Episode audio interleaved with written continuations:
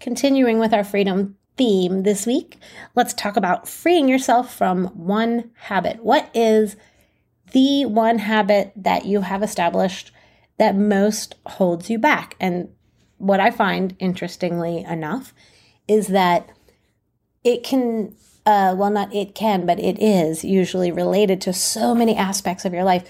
When you start thinking of one habit, like probably something already popped into your mind and then if you really sit down and, you know, I talked on the episode right before this about asking questions and start asking yourself questions and go deep, right? Like peeling an onion.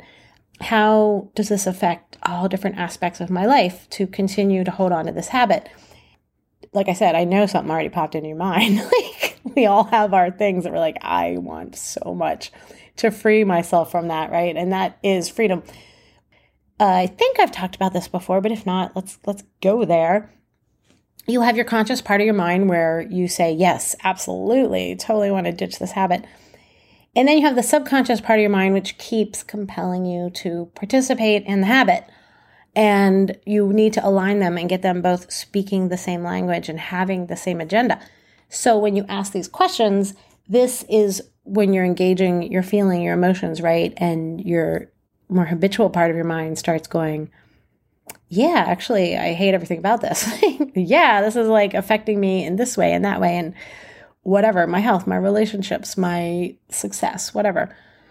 And so, by just continuously asking these questions, that is how you begin to get both parts of your mind to speak the same language on that issue so that you will automatically be able to ditch the habit. Now, that's just one approach, right? Part of the approach. Another thing is with James Clear talks about this in his book Atomic Habits, which is super awesome. I really, really recommend that book. The 1% rule. Don't try to use willpower. Willpower doesn't work. Another great book by Dr. Benjamin Hardy.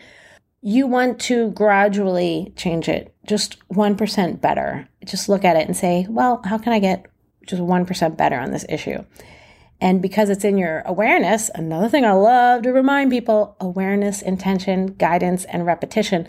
Empirical science has shown that this is always the pattern when it comes to transformation.